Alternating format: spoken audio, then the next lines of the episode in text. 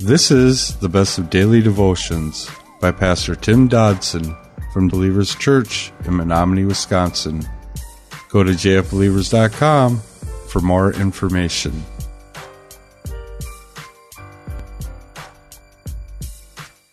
The Gospel of John. In verse 12, we have a clear and simple explanation of how one becomes a child of God. It's not through works, it's not through your church attendance, but by simply receiving Christ the Messiah. Yet within that context is a mosaic of connotations. Because to receive Him, to believe on His name, well, that has manifestations. It has accountability, a real effect upon the way we live our lives, the way we think about and act concerning ourselves, as well as the world around us. To believe in Christ well, it changes everything.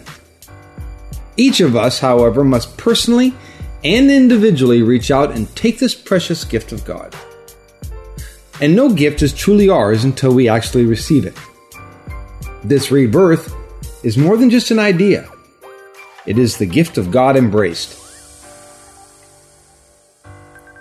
Verse 13 says, Who were born not of blood, nor of the will of the flesh, nor of the will of man, but of God.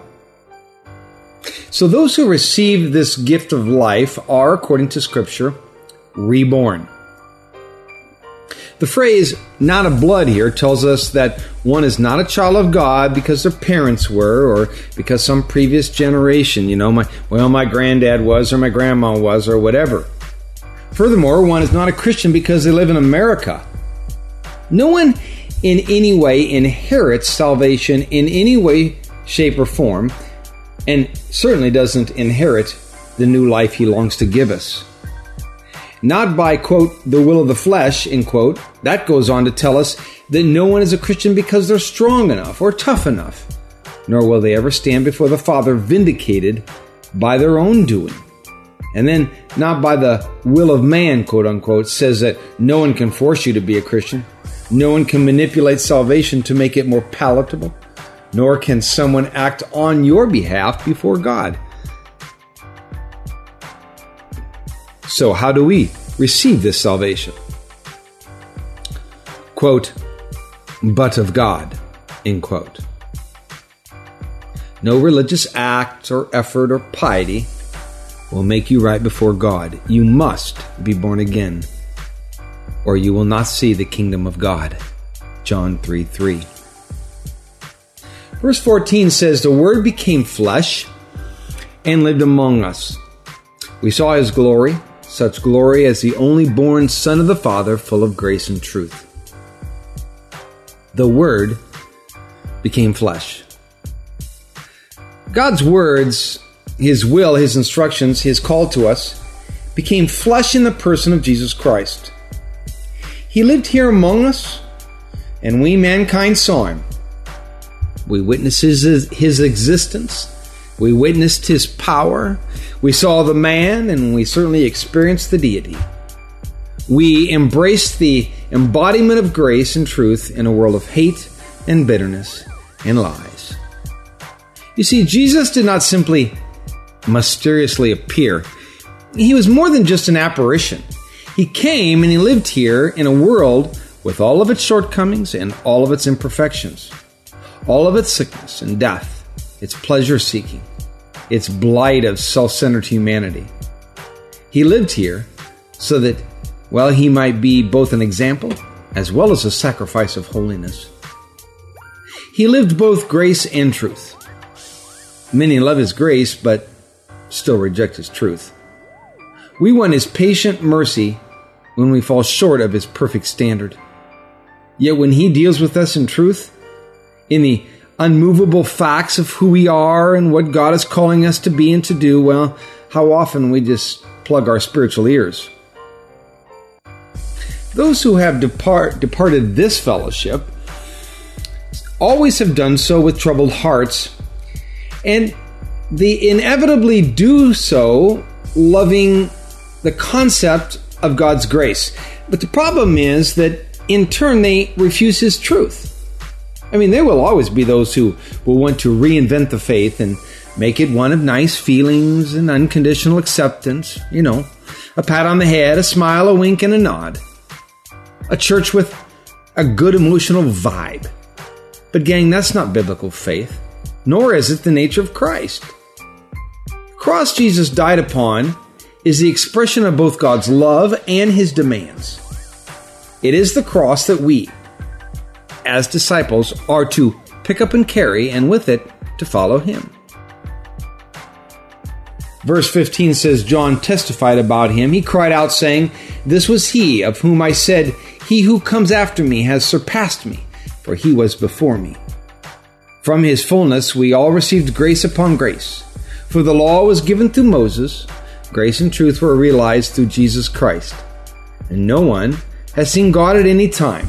The only born Son, who is in the bosom of the Father, has declared him. Now, John the Baptist, in human terms anyway, was actually older than Jesus by, say, roughly six months. Yet he, speaking in spiritual and heavenly terms here, acknowledges that Jesus was, quote, before him, end quote. John was both confessing the preeminence of Christ and the hierarchy of the greater church and his kingdom, as well as placing Jesus well, in the whole of time eternal, present in the Godhead from creation. In that eternal time frame, John confesses the fullness of the blessings given by this Jesus. John uses the phrase grace upon grace, meaning blessing upon blessing. Not just God's general care and the breath of life, but blessing above and beyond this world pressing us into the realm of God's kingdom on earth.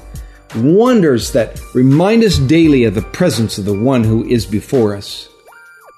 Such a life, springing forth, is not found in the rules and constraints of the law.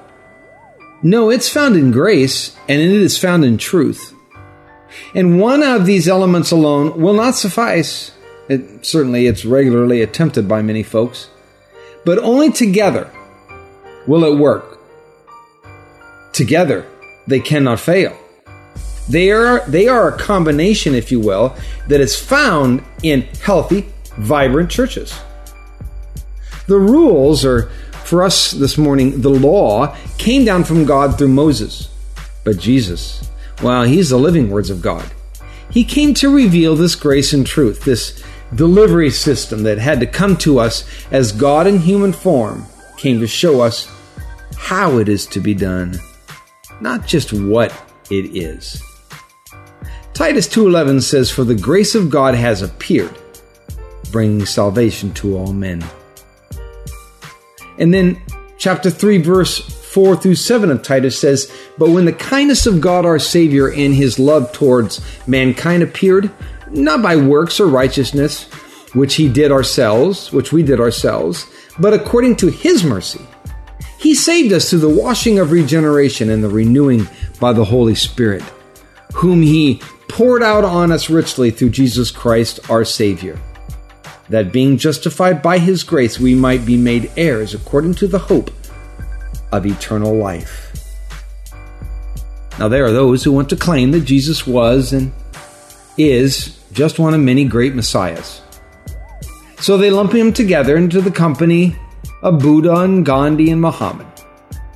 But John clarifies that Jesus is the only Son of God, that he is the only one who has seen God, that he comes from and is held in the very heart of the Creator. The Creator had declared him, declared him from the beginning of time. That was our daily devotions by Pastor Tim Dodson. To learn more about Tim Dodson or Believers Church, visit jfbelievers.com.